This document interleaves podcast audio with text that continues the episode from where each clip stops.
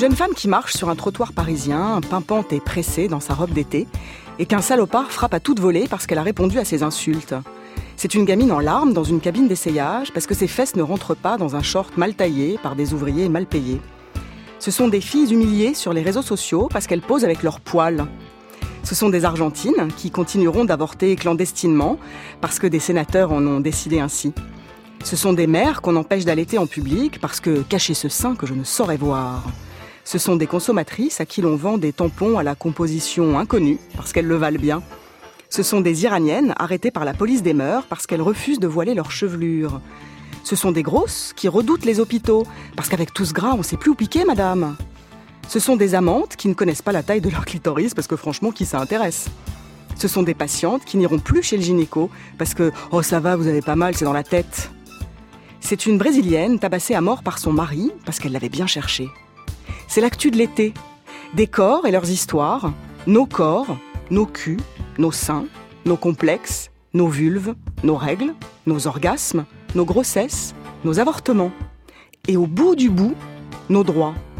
Parce qu'être une femme libérée, tu sais, bah, c'est pas si facile. Une bonne tasse d'été. Il est déjà 9 heures là Marie Sauvion. Eh ben, ça te réussit les vacances, ils vont aller en pleine forme. Sur France Inter. Bonjour et bienvenue dans une bonne tasse d'été. Le corps des femmes est-il libéré? Bah oui, on est là. Le vendredi, on se pose ce genre de questions. Euh, on en est où avec les tabous, les représentations, les complexes, les violences, tout ça?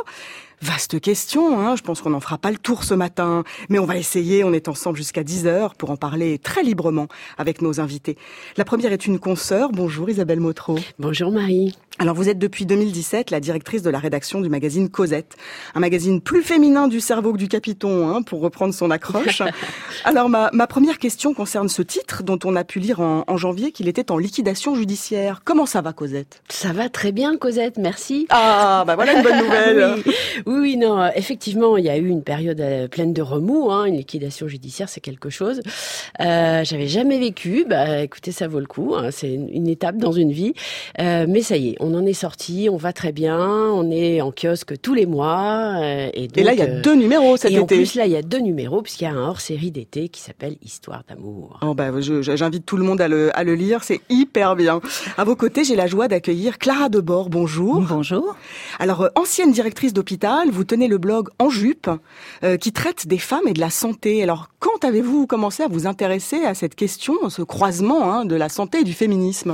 J'ai toujours été intéressée dès le début de ma carrière dans les hôpitaux par les droits des patients. Qui, j'ai commencé en psychiatrie et, et c'est un sujet là aussi très compliqué, la question des droits et du consentement hein, en psychiatrie. Euh, et puis j'ai cheminé sur les, les, les, questions des violences institutionnelles qui sont très fréquentes dans les institutions, quelles qu'elles soient, l'école, les orphelinats, euh, la, la, prison.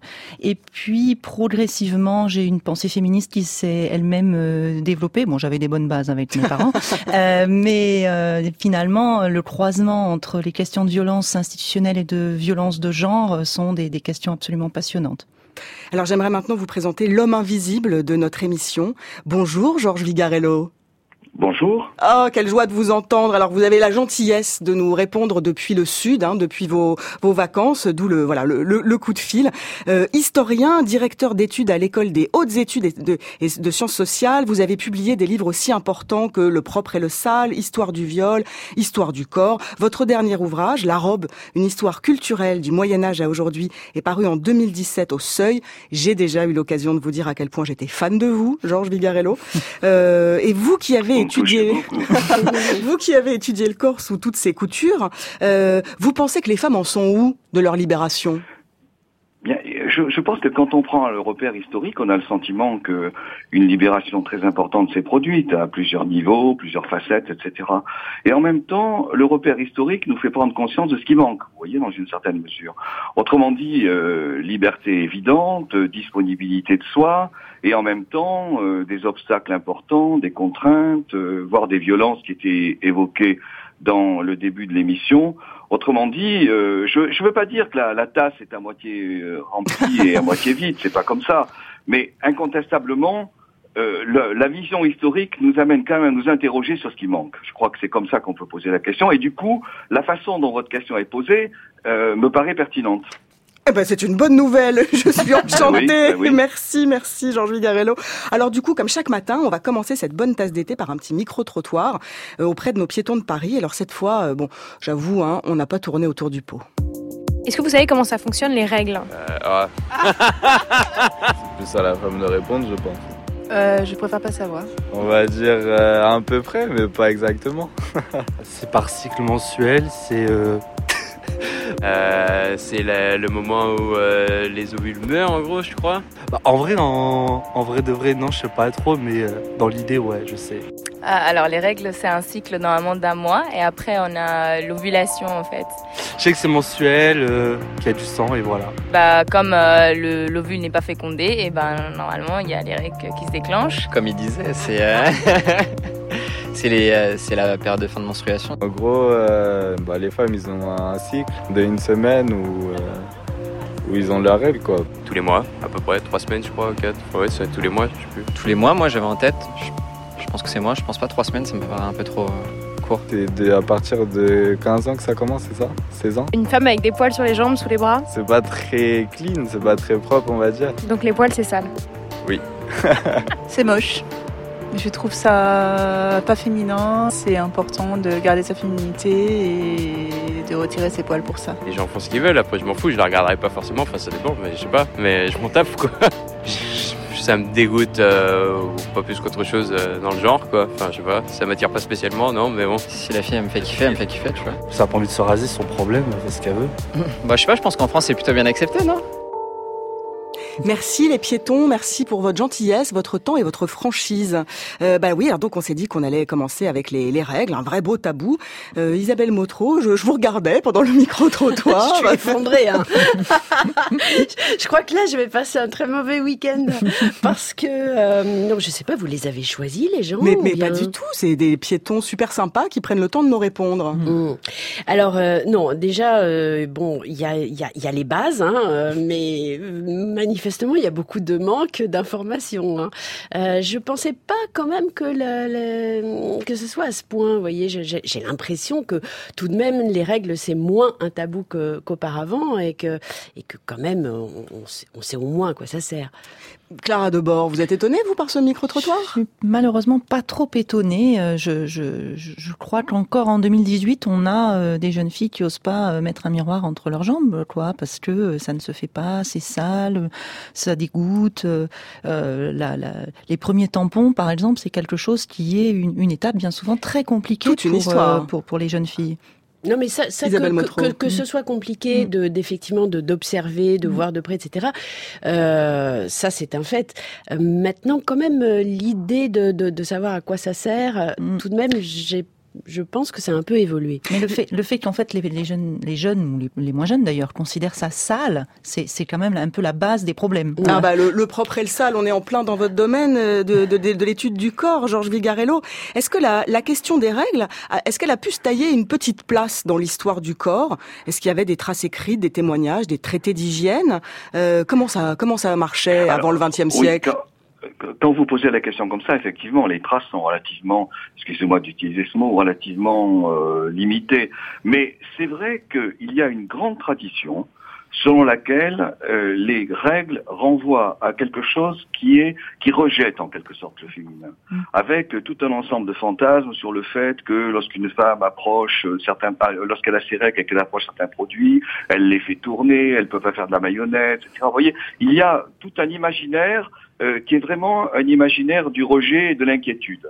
Et en même temps, euh, quand vous prenez le problème dans le long terme, vous voyez qu'il y a quand même une transformation fondamentale, y compris dans les modes de protection, y compris dans la façon dont la publicité aujourd'hui, à la fois s'affranchit du tabou et montre un certain nombre de modalités de protection. Quand même, on peut pas oublier ce genre de choses. Bien sûr. Transforme radicalement, mais radicalement, à la fois les repères et les comportements. Avec cette idée sur laquelle, euh, lorsque vous avez vos règles, vous pouvez quand même euh, faire tout un ensemble de choses, etc. Vous êtes protégé. On peut pas oublier ce genre de choses. Non, et en même sûr. temps, on le voit bien dans les questions, dans les questions que vous avez posées, dans les personnes que vous avez interrogées. En même temps, il y a d'immenses silences et il y a d'immenses non-dits et d'immenses non-savoirs. Alors, euh, en, en, lisant un, un, livre assez passionnant hein, qui s'appelle Le Grand Mystère des règles de Jack Parker, euh, paru chez Flammarion. Alors, euh, effectivement, vous, vous évoquiez hein, les, les, pouvoirs quasi euh, maléfiques des, des, des femmes menstruées. Hein, et, et, Pline l'Ancien racontait que si un, un chien venait à goûter au sang menstruel des femmes, il attrapait la rage. Hein. On faisait tourner, on, on, gâtait les récoltes de blé, on faisait tourner le vin. Enfin, on est au bord de la, de la sorcellerie. Ça renvoie au regard. Vous voyez, le regard, maintenant, le, le, le regard d'une femme porteuse de ces règles peut être un regard inquiétant. Il y a tout un ensemble de choses comme ça euh, qui renvoient à, euh, au, au, fond de l'angoisse. Mais, mais plus profondément, c'est aussi l'angoisse du féminin. Ouais. Alors, je note qu'on a progressé, on y reviendra. On parle du corps des femmes jusqu'à 10h et on attend vos réactions sur l'appli France Inter et sur Twitter, hashtag tasse d'été.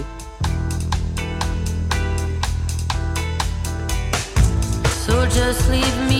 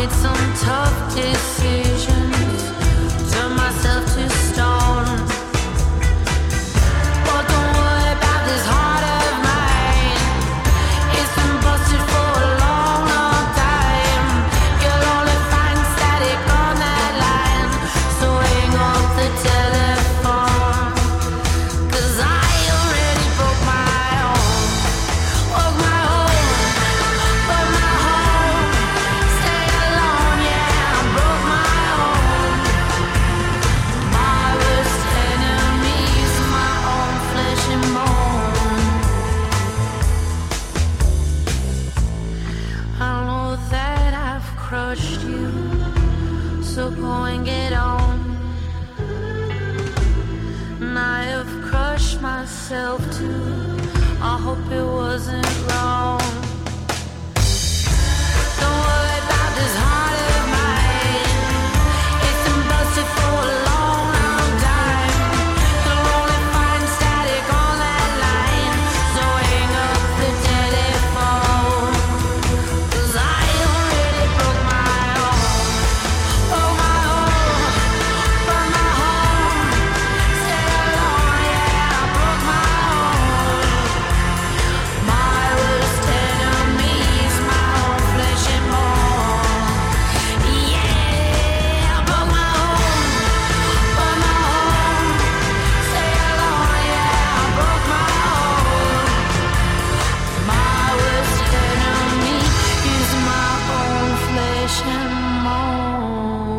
C'était Shannon Shaw, Broke My Own. Et c'était bien. France Inter, Vous voulez boire quelque chose? Ah oui Marie Sauvion, Du chaud, du froid? Du chaud. une bonne tasse d'été.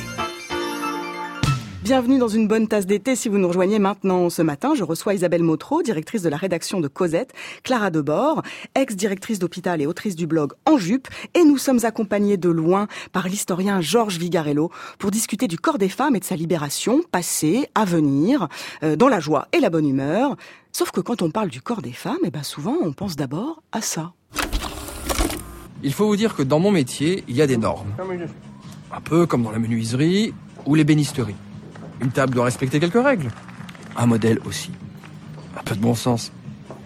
Par exemple, la distance base du nez menton doit être égale à haut du front sourcil, comme sur la Vénus de Botticelli. Là, c'est pas bon. Voyons maintenant le nombre d'or. 1, 61, 80, 33, 98, 87. C'est la longueur de la pente de la pyramide de Khéops divisée par sa demi-base qui doit correspondre, ainsi que l'a montré l'étude de proportion du maître Leonardo da Vinci en 1490, au ratio seul nombril divisé par nombril sommet du crâne, soit un rapport de 5 tiers. Si t'obtiens pas ce chiffre, c'est que t'es imbaisable. C'était la voix de Gaspard Proust, chasseur de mannequins, dans le film L'idéal de Frédéric Becbédé en 2016. Isabelle Motro, sortir du formatage des corps, c'est ce qu'a réussi Cosette. Euh, qui fait la couverture du numéro de l'été? Alors, qui fait la couverture du numéro de, de l'été? Là, en l'occurrence, c'est Marion Seclin, qui est euh, une youtubeuse, euh, qui est comédienne, euh, qui, qui fait une, une chronique, qui a fait des chroniques sur France 2. Et c'est quelqu'un qui a du sens et, et pas forcément un physique de rêve comme sur les féminins en général. Ce sont des mannequins qui, qui posent en, en couverture. Nous, ce sont des comédiennes, des femmes qui, qui sont là parce que bah, elles, elles communiquent quelque chose sur le fond, euh, sur ce qu'elles sur ce qu'elles font, sur ce qu'elles ont envie de transmettre, et pas et pas sur des normes euh, du, corps euh, ou de la beauté euh, dont les canons seraient définis par ailleurs, quoi. Est-ce qu'il y a un refus du sexy dans Cosette? Ah bah bien sûr, il y a un refus du sexy. Euh, L'un n'empêche pas l'autre. Hein. On peut euh, accepter de temps en temps d'avoir euh, euh, bah, euh, des formes jolies à regarder. Ça, c'est pas interdit. Mais non, mais ce, qui est interdit, c'est le côté formatage, comment dire, du corps des femmes qui en fait quelque chose de, consommable et toujours par des hommes. Hein. Donc ça, là-dessus, on est, on est, on est assez intraitable. Georges Vigarello, quand on lit votre passionnante histoire de la robe, le premier mot qui vient à l'esprit, c'est contrainte. Vous racontez Oui. que dès le Moyen Âge, la femme devient un buste. Oui, contrainte parce qu'en fait, euh, la, la représentation, c'est un artifice. C'est-à-dire qu'il faut représenter quelque chose qui existe par ailleurs dans la tête des gens, vous voyez. Donc, il faut une géométrie, euh, il faut quelque chose qui soit de l'ordre d'une harmonie euh, préétablie. Il faut, ce que disait tout à l'heure votre euh, Proust, euh, il faut une sorte de nombre, de chiffres d'or. Mais alors, ce qui est quand même important, et ce qui est quand même intéressant à mon avis, c'est que nous sommes aujourd'hui sortis de cela. Nous sommes sortis de l'imposition de proportions absolument réglées. Et la, la grande mode contemporaine me semble aller vers l'individualisme, c'est-à-dire ne suivez pas tel style, trouvez le vôtre. Ça, ça me paraît vraiment quelque chose qui est très important aujourd'hui. En revanche, bien entendu, une fois qu'on a dit ça, on voit bien qu'un certain nombre de normes collectives continuent d'exister, en particulier la minceur, évidemment. Voilà, La qui, qui minceur, qui la n'est pas une injonction nouvelle. Bah, ouais, alors, c'est pas une injonction nouvelle, néanmoins, la minceur d'aujourd'hui n'est pas celle d'hier. La minceur d'aujourd'hui, c'est une minceur dynamique, c'est une minceur qui renvoie au mouvement, qui renvoie à la disponibilité, alors qu'auparavant, la minceur renvoyait à quelque chose qui était de l'ordre du fragile et de l'ordre de l'immobilité. La différence, elle est quand même très importante. Elle n'en demeure pas moins une norme. C'est ça, vous voyez, qui fait problème. Autrement dit, d'un côté, vous avez une sorte d'injonction vers l'individualisme, trouvez votre style, soyez vous-même, appartenez à ce que, à votre propre identité, etc. Trouvez votre identité, et en même temps, on voit bien qu'on ne peut pas se passer de normes qui sont collectives. C'est là que me paraît résider une contradiction qui est absolument pas négligeable. Hein. Isabelle Motro, à partir du moment où on se balade pas à poil dans les rues, euh, le vêtement, ça devient, ça devient essentiel. Euh, les femmes, elles peuvent s'habiller comme elles veulent aujourd'hui en France? Non, absolument pas. On, on a l'impression qu'elles peuvent s'habiller comme elles veulent parce que euh, on en entend beaucoup parler, parce que les médias sont emparés, euh, heureusement, euh, de tous ces termes de grossophobie, etc., et de et de toutes ces revendications euh, souvent féministes de, de réappropriation du corps et de la taille du corps qu'on qu'on souhaite. Mais en réalité, si vous allez dans un magasin euh, que vous voulez acheter quelque chose euh, qui ne correspond pas à ce qui est dans la norme et dans les tailles euh, qu'on vous a préparées, eh ben vous allez ramer. Hein. Aujourd'hui encore, comme hier, et j'espère pas comme demain, mais en tout cas aujourd'hui, il y a pas, il y a du progrès, c'est certain, mais il est quand même pas très populaire ce progrès, pas diffusé autant qu'il le devrait. Alors moi, j'aimerais vous faire écouter une petite archive de 1970 qui fleure bon les vacances et le sable chaud. Montrer votre poitrine, ça ne vous gêne pas? Absolument pas. Est-ce que ça gêne les autres, à votre avis? Je pense pas. Est-ce que vous avez l'impression d'être indécente? Pas du tout. Où est-ce qu'elle commence, l'indécence, pour vous? De toute façon, pas quand on est nu. Chacun son opinion, mais alors moi pour le mien, je trouve ça un peu euh, pas tellement bien. Est-ce que vous le feriez, vous? Ah non, pas moi, surtout pas dans les enfants. Roger, vous êtes plagiste à Saint-Tropez? Oui. Sur votre plage, beaucoup de filles au sein nu et aussi un écriteau. Le monokini est interdit. Bah, il l'est par euh, décret. Je l'ai appris il n'y a pas longtemps. Euh, je l'ai appris d'ailleurs par la gendarmerie, mais moi je peux pas m'opposer au fait que les clients, euh, ou passent pas toujours les clients, les gens de passage aussi. Regardez les gens qui passent en ce moment, il y en a beaucoup qui sont, qui respectent pas la loi, je crois. Moi j'y peux pas grand chose. Je ne suis qu'un plagiste. Lorsque vous apercevez un képi à l'horizon, qu'est-ce que vous faites? Eh bien, à ce moment-là, nous nous retournons, nous nous mettons sur le ventre. Je suis bien et le monde tourne rond. Je ne pense pas. J'ouvre les bras au soleil. Les seins nus et les gendarmes de Saint-Tropez, c'était pas un film, hein, c'était une archive d'actu de 1970. Alors moi j'ai vu fleurir euh, pas mal de, de papiers hein, cet été euh, sur des, des, piscines en plein air à Toulouse et ailleurs euh, qui interdisent la baignade aux femmes euh, seins nus. ça vous inspire quoi, Isabelle Motro, Clara Debord? Qui commence?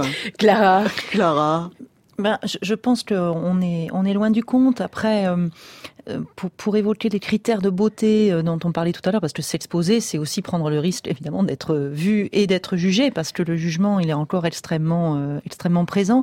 Et, même, et même chez les féministes, j'ai envie de dire, hein, c'est très très difficile de se départir de tout, un milieu dans lequel on, baigne.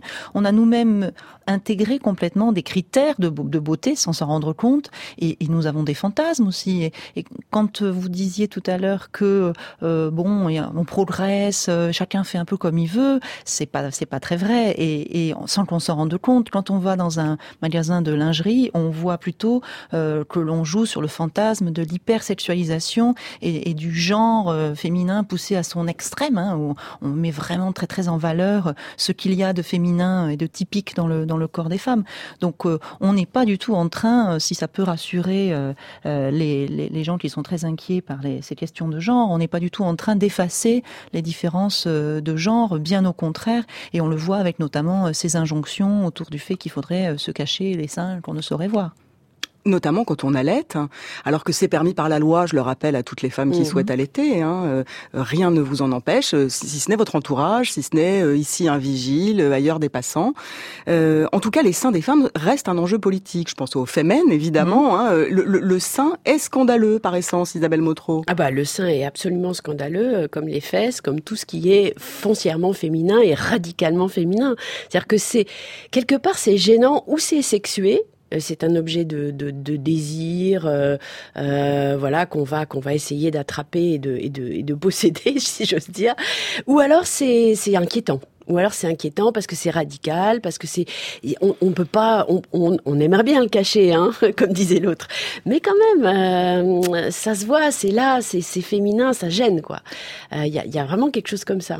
En fait, on est tout le temps dans des injonctions paradoxales, c'est-à-dire mm. soit c'est trop gros, soit c'est trop petit, soit c'est trop montré, soit c'est pas assez. À chaque fois, la femme, elle peut, elle se trimballe un, un corps qui veut dire un tas de choses, qui va être interprété d'un tas de façons.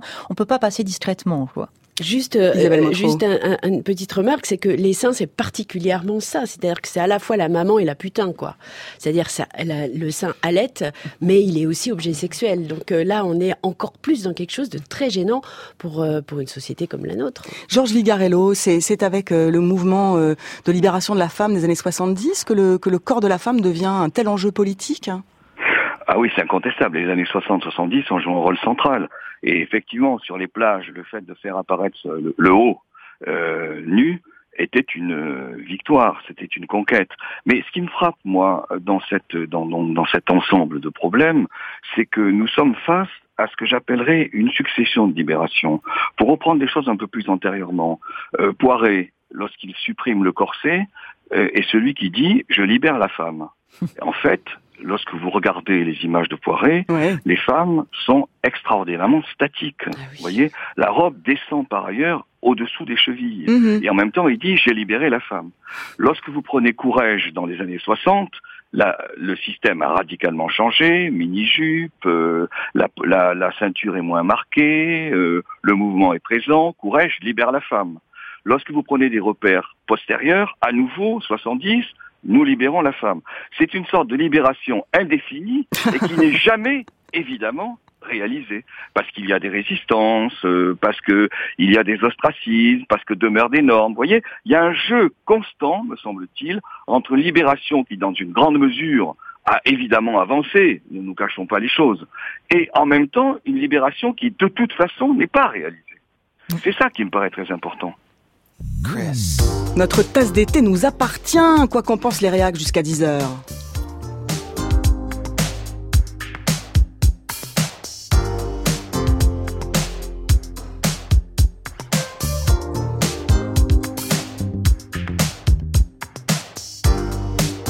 Je me fais la nique, les mains dans le blouson.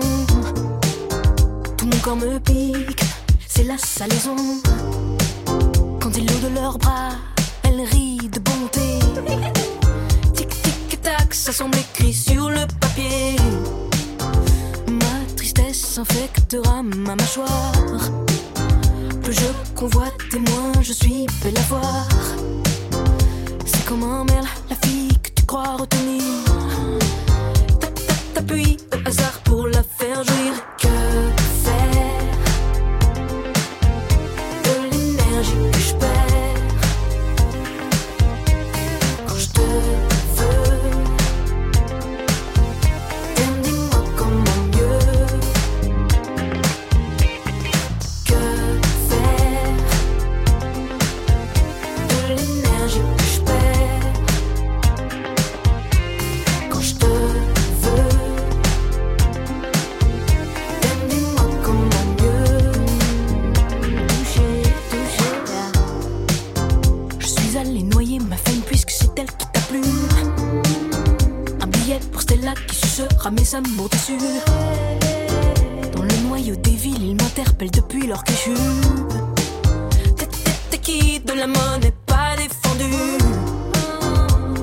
Revenu au matin pleine de sueur. Mon corps menti entre les bras du passeur. Accroupi, laissé toute l'âme tragique. T'es qui pour me traiter, pour me traiter toi? Que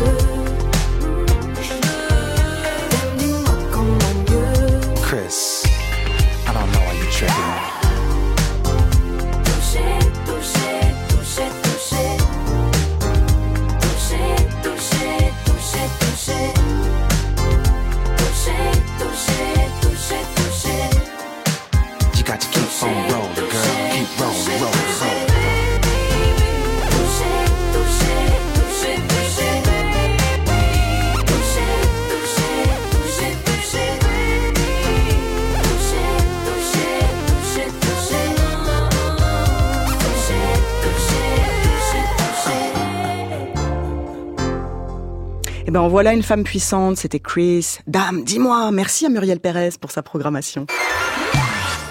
France Inter, Marie Sauvion. J'ai l'impression que les vacances vont enfin commencer. Vous reprendrez bien une bonne tasse d'été Une bonne tasse d'été, le retour. Alors je récapitule, on a évoqué les règles, les représentations, les vêtements, les seins. C'est vrai que c'est un magazine féminin ce qu'on fait là, ma parole. Mais comme on est d'humeur taquine, on vous a choisi des chansons qui disent la vérité vraie sur nos vies secrètes. Si j'avais des poils sur le torse, si dans mon jean ça faisait une bosse, si j'avais poil au menton, mais pas comme Suzanne Boyle, non, comme un garçon. Douze fois par an, régulièrement, elle se tord de douleur, se mord les doigts dans son lit, étouffant ses cris. Elle a mal.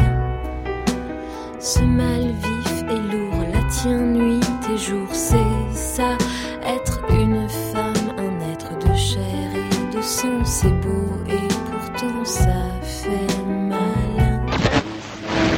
Faut-il avoir du poil au cul? Comment résoudre cette affaire? Les uns disent que c'est nécessaire, les autres que c'est superflu. La Bible, la fable et l'histoire vont nous parler des poils du cul. coule, Raoul, je coule. Oh mon Dieu, serais-je un peu saoule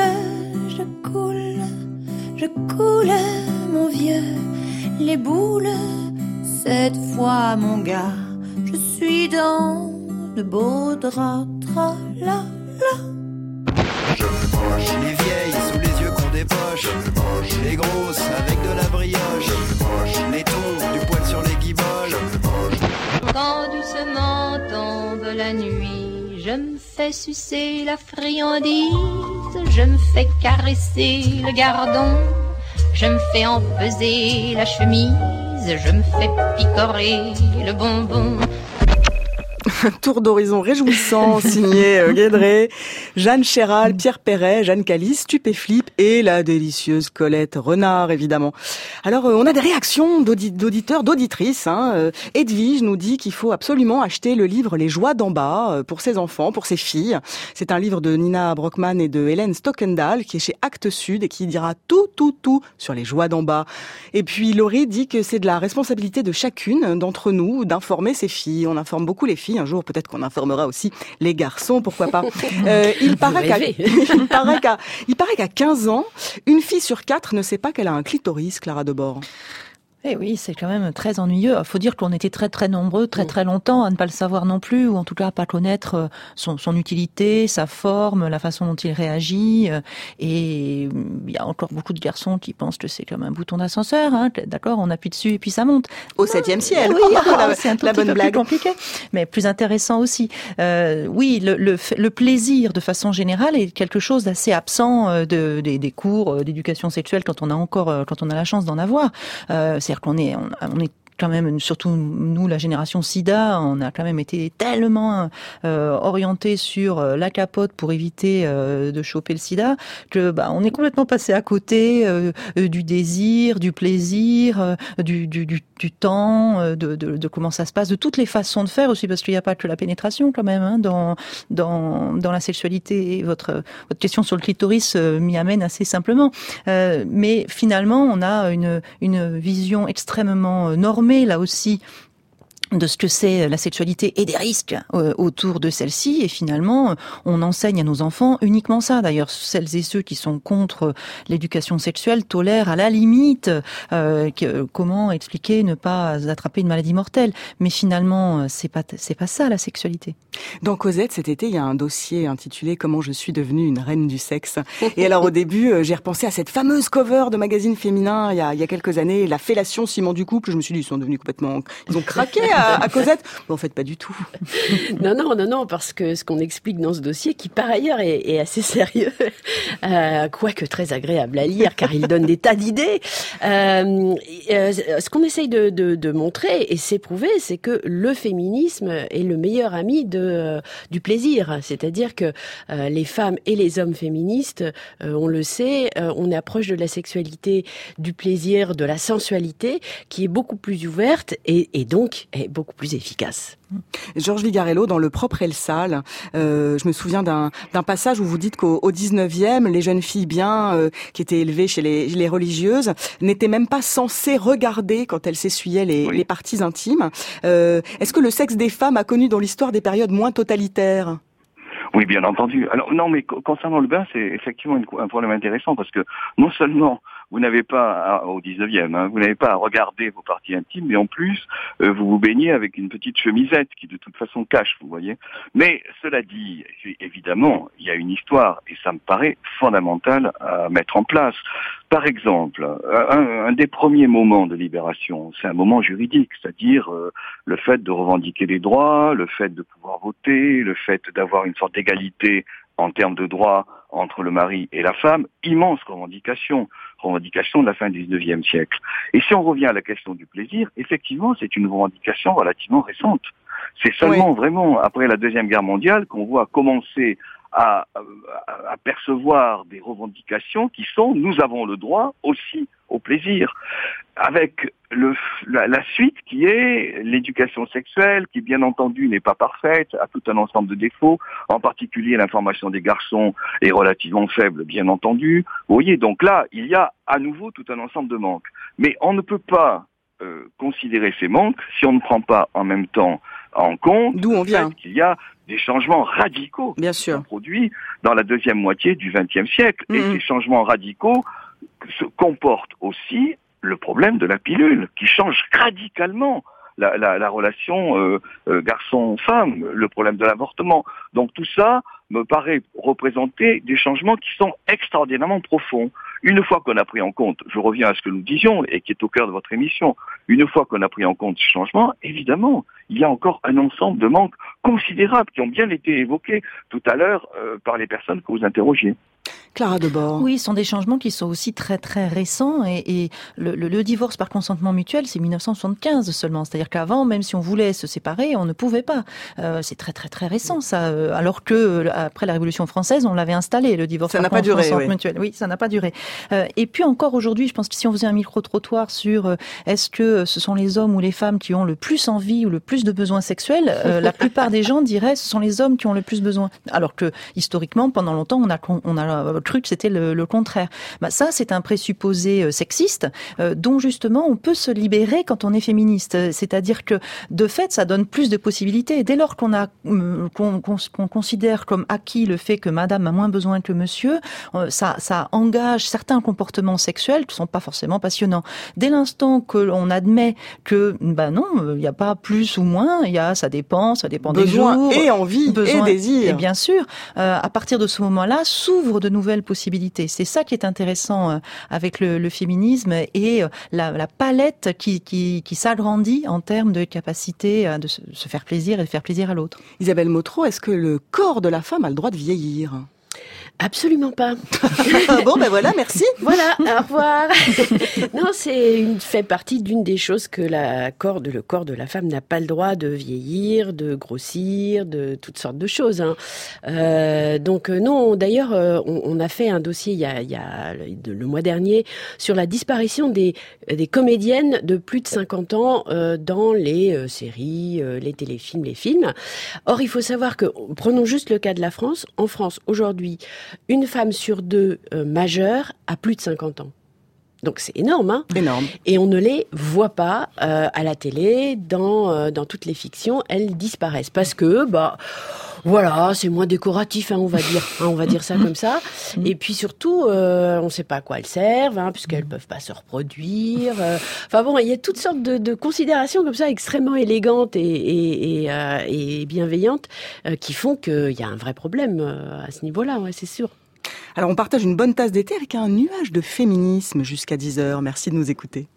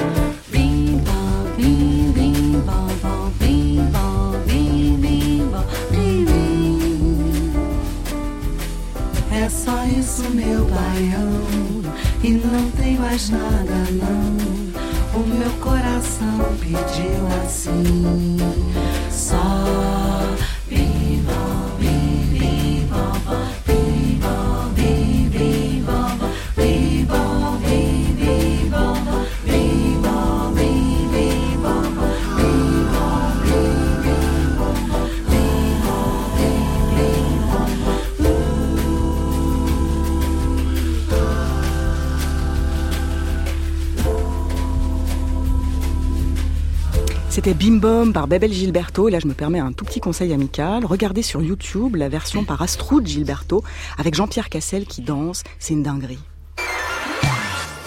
France Inter, L'été sera chaud, citoyen. Marie Sauvion. Eh ben, ça te réussit les vacances, dis donc, t'as l'air en pleine forme. Vous reprendrez bien une bonne tasse d'été Une bonne tasse d'été, dernière partie de notre émission consacrée au corps des femmes. Son histoire, ses tabous, sa libération, le corps des femmes, objet politique, artistique, sociétal. Et là, je rigole plus du tout. Objet de maltraitance aussi.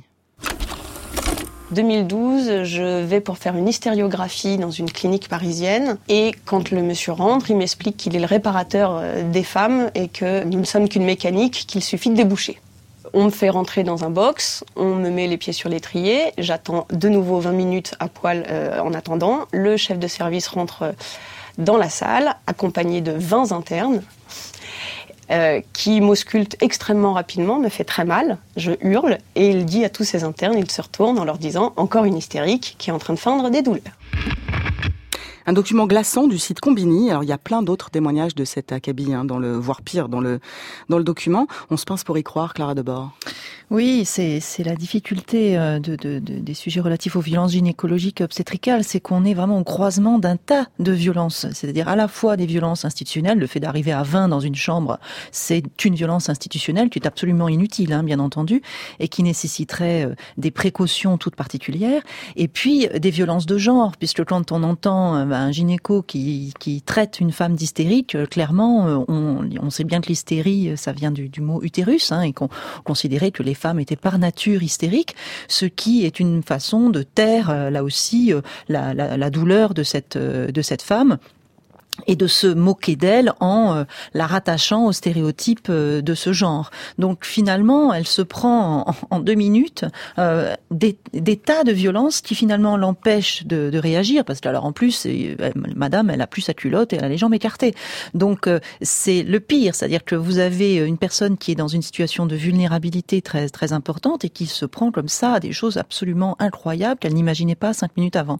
Moi, un, un jour sur, sur internet, un, un, un- une personne me dit oui, là, vos histoires de violence gynéco, c'est l'histoire de femmes blanches. euh, euh, vous, vous avez, euh, vous, vous avez tous les droits de toute façon. C'est pas ça les vrais problèmes.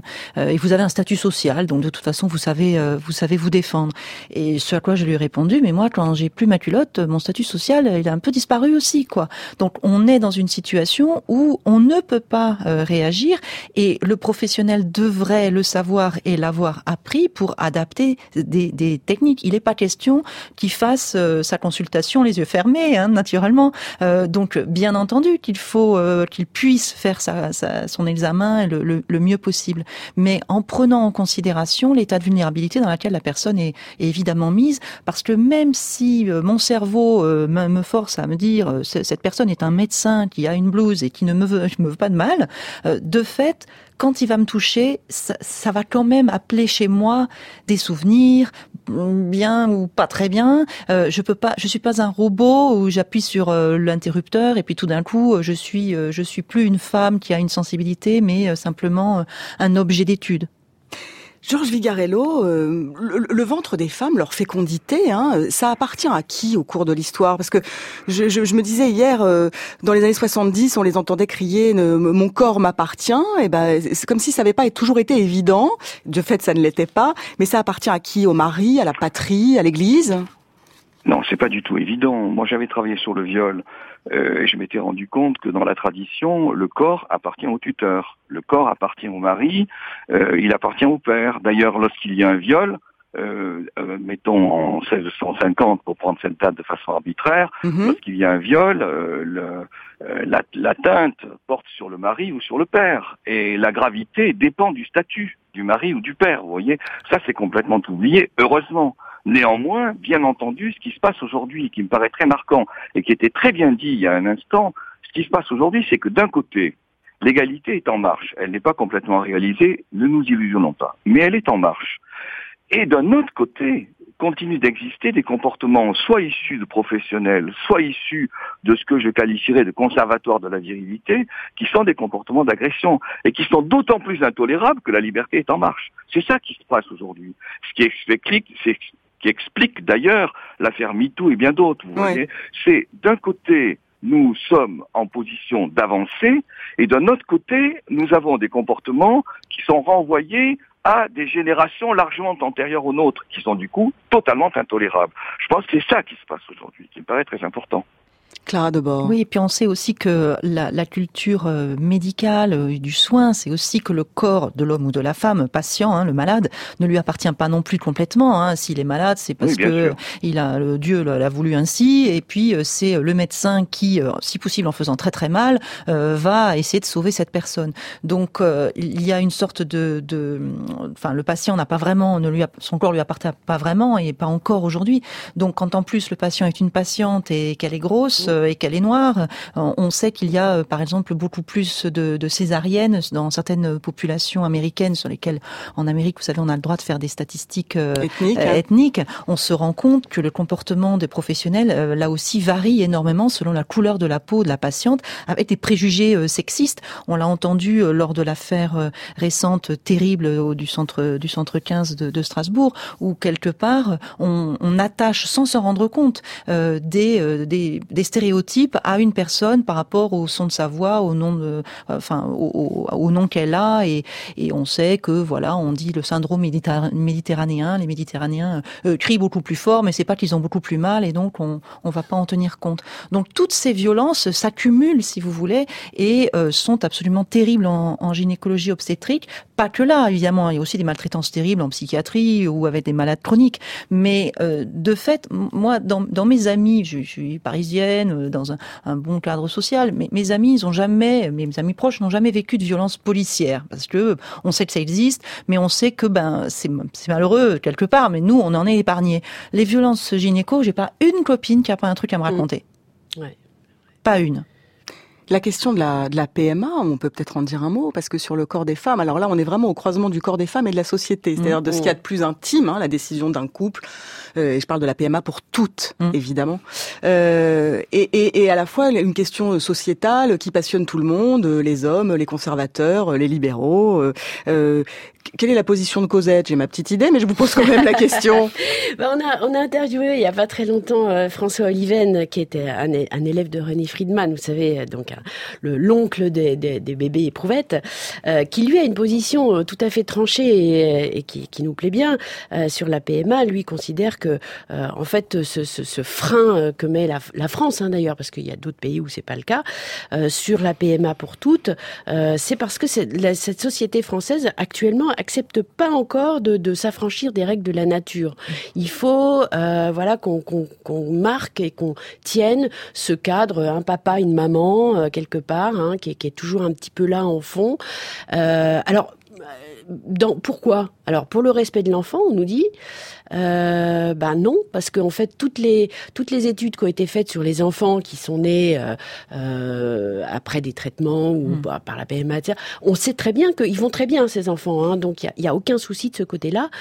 Mais c'est encore une fois cette façon de se réapproprier le corps des femmes comme un objet de société qui pourrait alimenter ou non la société selon euh, les besoins de cette société en l'occurrence, quoi.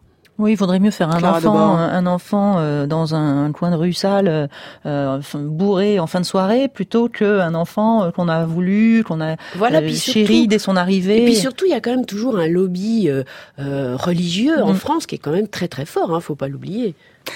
Eh ben une bonne tasse d'été, c'est déjà fini. Je le savais, Non, je le savais que ça irait trop vite. hein.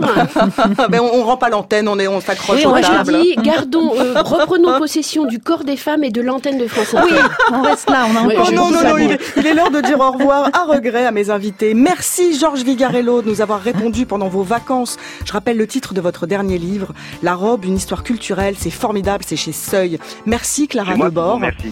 Votre blog s'appelle En jupe et on y parle de santé au féminin. Merci Isabelle Il y a deux numéros de Cosette en kiosque actuellement, ne les ratez pas. Nous on se retrouve lundi à 9h pour parler de musique. Cette émission était réalisée par Clément Nouguier, préparée par Sophie Hoffman et Marion Philippe avec l'aide d'Audrey Abraham, Colin Posny-Gruel et Aliette Ovine. À la technique, un grand merci à Antoine Teboul.